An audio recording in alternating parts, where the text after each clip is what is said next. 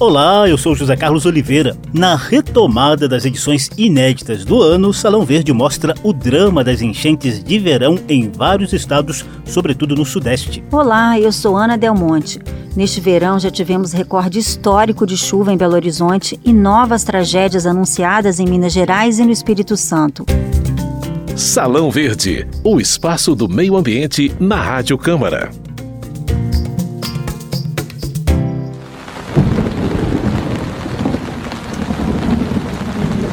Enquanto as águas de março não fecham o verão, seguem os alertas de tempestades, enchentes e deslizamentos de terra em vários pontos do país.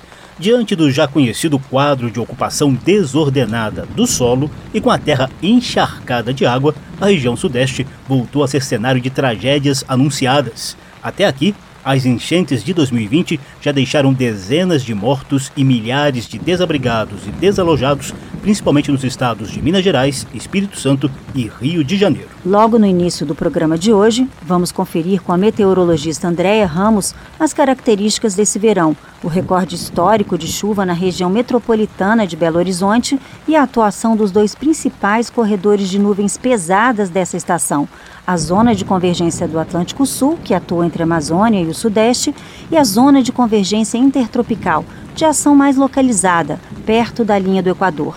A Andréia Ramos trabalha no Instituto Nacional de Meteorologia e bateu um papo curtinho com o Zeca. Geológicas. Novidades e curiosidades sobre a dinâmica do planeta e da natureza. Geológicas. Andréia, a gente teve esse volume histórico de chuva lá em Belo Horizonte. Sim. Queria que você desse detalhes para a gente. Por que, que choveu tanto assim lá na capital mineira? Olha, houve uma formação de um sistema de baixa pressão, que depois evoluiu para uma depressão, e na sexta-feira, que foi no dia 24, se configurou uma tempestade. Apesar dela estar localizada no oceano, mas ela ficou configurada ali, naquela região, próxima à região sudeste. De sexta para sábado ela perdeu a força, então ela desceu, foi para o oceano e foi dissipada. Mas aí a gente tem a zona de convergência do Atlântico Sul ela sim que foi uma responsável, porque ela mantém a configuração de grande escala e meso e de baixos níveis, manteve essa coluna de umidade que fica entre Amazônia, ele faz tipo um corredor, né? Vai da Amazônia, passa pelo centro-oeste e atinge o sudeste. Ela sim foi a grande responsável por todos esses volumes de chuva significativos. Já estava chovendo anteriormente, semanas atrás, principalmente no Espírito Santo, que já teve aquela situação e os sistemas frontais estão atuando, porque, é como comentei, climatologicamente é o período delas, e a gente ainda está sem o efeito do Eonine, quer dizer, a gente ainda está numa fase neutra, e faz com que esses sistemas atuem e fiquem mais organizados. Então se organizou umas, essas águas e que fez com que as chuvas evoluíssem com volumes significativos. Né? Você citou as acas, Quais são as principais características dela? É um fenômeno especificamente do verão, não é isso? E atua isso, no verão todo? Isso. É o que, acontece. É uma, é, como diz, zona de convergência é um sistema meteorológico que acontece realmente no verão e ela é responsável por um, um período prolongado de chuvas frequentes e volumosas, principalmente na região norte, quando digo norte, a parte, parte sul da região norte, centro-oeste e sudeste. Né? Ela atua mais ou menos no período de quatro, dependendo das condições, de, a gente até comenta a alimentação, né, quando ela tem aquela configuração, ela se estabelece até 10 dias, e ela está caracterizada assim por grande parte de chuvas no trimestre mais chuvoso do ano, quer dizer que é janeiro, fevereiro e março. Qual é a característica dela? Ela tem uma extensa faixa de nuvens carregadas que por vários dias consecutivos fico cruzando. Ela vai do Amazonas até o Rio de Janeiro. Tanto é que a gente teve chuvas intensas no Pará, no Amazonas, aqui nessa faixa do Centro-Oeste, Mato Grosso, Goiás, Distrito Federal, que chegou a volumes superiores a 100 milímetros, e que também vai para a região Sudeste, atingindo Minas Gerais, Espírito Santo e também o Rio de Janeiro, Zé. E temos uma, muito vento também caracterizando essa Zacas atual, né? Exatamente. Além da chuva, ela também proporciona essas rajadas de vento que a gente fala, que vai de 40 ou até 100 km por hora. Isso é, é notável realmente, essa condição de, de ventos. Né? Quer dizer, além do, da chuva, você ainda tem, tem essas rajadas de vento que acontecem ao longo do, da intensidade dela. E só para esclarecer também, nós temos uma outra zona de convergência que atua mais lá na região norte, que é a ZECIT, né, a zona de convergência Isso. intertropical. Essa já tem uma característica um pouquinho diferente, né? Isso, ela tem uma oscilação, né? Ela fica ali na faixa equatorial. Ela tem um período que ela vai para o hemisfério norte e tem outros períodos que agora que estamos vivenciando é que ela desce e influencia o, é, o hemisfério sul. Desde janeiro ela atua até fevereiro, que é a zona de convergência intertropical. Ela também é uma faixa de nebulosidade que proporciona grandes volumes de chuva e elas interagem bem na costa, ali na, no norte do, da região nordeste, até evolui às vezes para o interior, dependendo das condições atuantes, e também no norte da região norte do, do país, quer dizer, Pará, o Amazonas, Amapá, Roraima e o Acre são também beneficiados com a zona de convergência intertropical. Assim como a Andréa Ramos, do Instituto Nacional de Meteorologia, especialistas do país inteiro seguem no monitoramento das condições climáticas a fim de proporcionarem informações precisas para a população. Não estão descartadas, por exemplo, novas formações das ACAS, a zona de convergência do Atlântico Sul, ao longo de fevereiro. Geológicas. Novidades e curiosidades sobre a dinâmica do planeta e da natureza. Geológicas.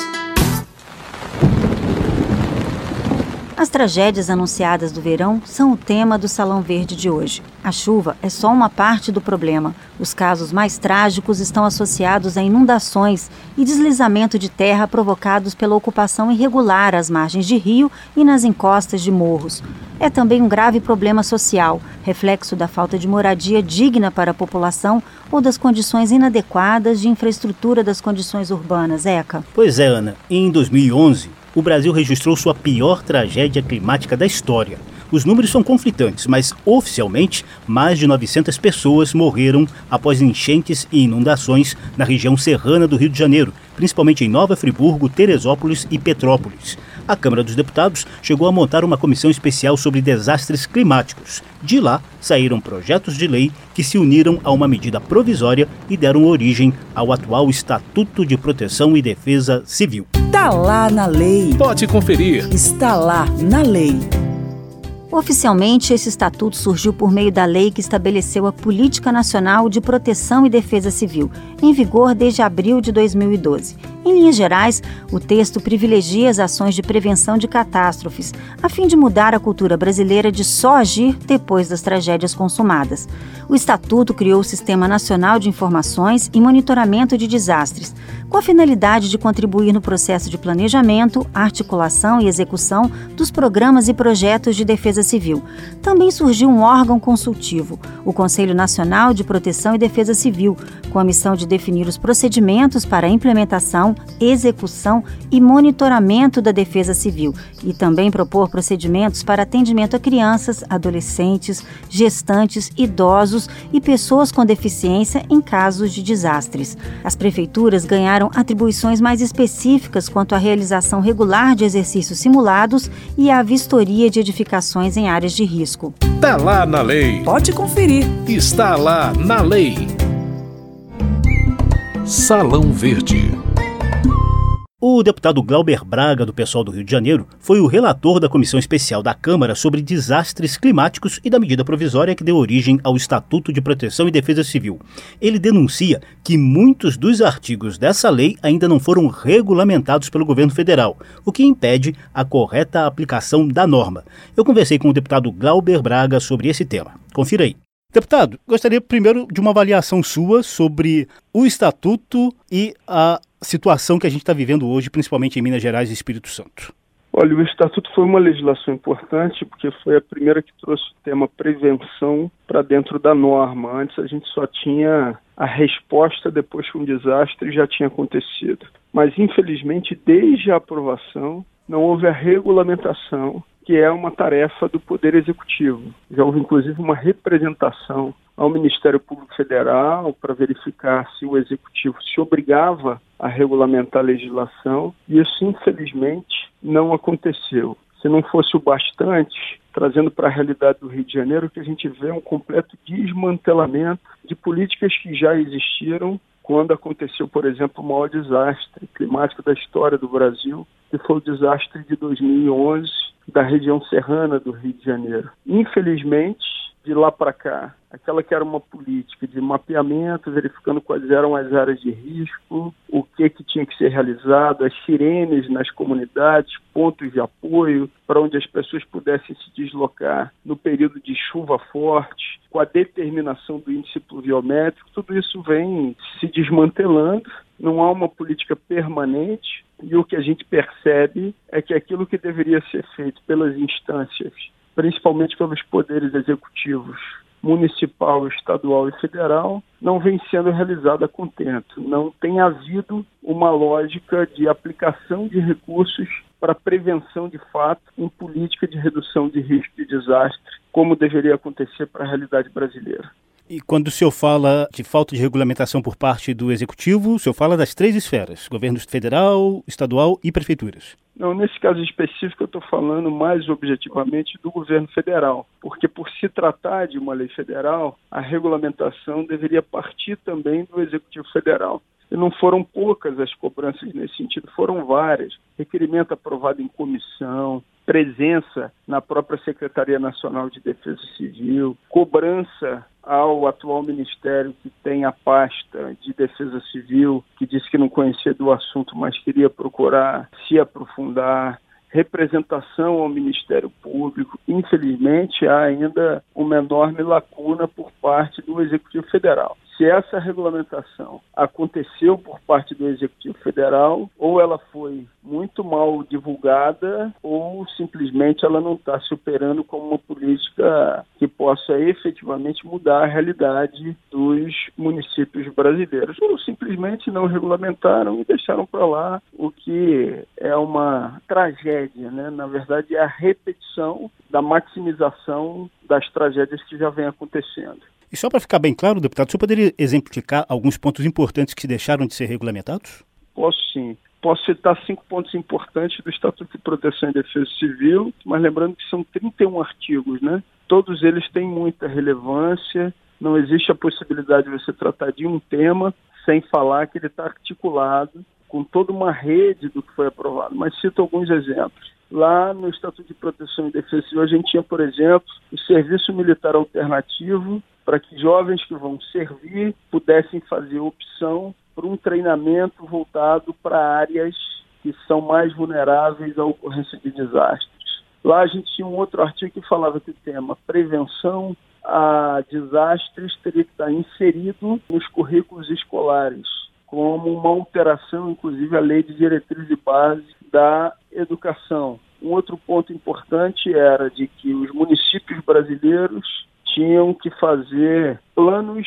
de contingência com audiências públicas de discussão comunitária. Porque não adianta você ter um plano de gaveta para quando um desastre acontecer, sem a comunidade estar mobilizada, envolvida e entendendo o que, que tem que ser feito, o que tem que ser realizado. Lá a gente tratava também do chamado mapeamento de risco, incluindo a necessidade do mapeamento no plano diretor dos municípios, Lá a gente estabelecia que os municípios mais vulneráveis teriam prioridade no recebimento também, você gerava uma política para que os municípios pudessem receber recursos com mais facilidade e rapidez, não só por um processo de reconstrução de áreas atingidas, mas principalmente de prevenção naquelas áreas que pudessem ser consideradas mais vulneráveis. Todos esses são pontos que estão inseridos sistematicamente na Lei 12.608, no Estatuto de Proteção e Defesa Civil. Certo. E como ação futura na retomada dos trabalhos, o senhor acredita que seja possível fazer algum tipo de mobilização, uma nova representação a partir de fevereiro? Respondendo objetivamente a sua pergunta, sim, é possível novamente fazer uma solicitação para que a representação seja reativada, já que não houve também um desdobramento que a gente considere a contento por parte do Ministério Público Federal e a gente pode mais uma vez voltar nas comissões temáticas que tratam do tema e a gente vai fazer isso cobrar do Executivo um processo pleno de regulamentação. Mas para isso a gente espera um maior apoio, uma maior articulação do conjunto dos segmentos da sociedade civil organizada, porque uma luta exclusivamente de natureza parlamentar não vai ser o suficiente para que a gente vire esse jogo se não tiver pressão social. Dica da semana. De acordo com a meteorologia, os novos corredores de nuvens pesadas entre a Amazônia e o Sudeste poderão se formar novamente ao longo de fevereiro, com intensidades bem variáveis. Por isso, a dica é ficar de olho bem atento à previsão do tempo. E se você mora em áreas de risco, como em costas de morros, beira de rios e zonas alagáveis, mais atenção ainda. Em vários estados, a Defesa Civil já envia os alertas de chuva forte por meio de mensagens de celular. Para se cadastrar, basta enviar um SMS com o CEP de sua residência para o número 40199. Repetindo o número da Defesa Civil, 40199. E desde o fim de janeiro, a Secretaria Nacional de Proteção e Defesa Civil elevou o status de operação do Centro Nacional de Gerenciamento de Riscos e Desastres para alerta máximo. Os órgãos federais informam que já colocaram em prática a gestão de eventos críticos quem mora em área de risco, por exemplo, deve procurar os órgãos locais de defesa civil para ter acesso ao plano de contingência para suas regiões. É importante conhecer as rotas de fuga e os pontos seguros para utilização em momento prévio ao desastre. A única boa notícia dessa chuvarada toda é que os reservatórios das usinas hidrelétricas do Sudeste, que andavam em baixa, estão conseguindo repor o volume ideal em algumas regiões. As tragédias anunciadas de verão foram o tema do Salão Verde de hoje. O programa teve edição de José Carlos Oliveira e trabalhos técnicos de Milton Santos. apresentação de Ana Del Monte e José Carlos Oliveira. Se você quiser ouvir de novo essa e as edições anteriores, basta visitar a página da Rádio Câmara na internet e nas redes sociais e procurar por Salão Verde. O programa também está disponível em podcast no Spotify ou no agregador de sua preferência. Obrigada pela atenção e tchau. Tchau. Salão Verde, o espaço do meio ambiente na Rádio Câmara.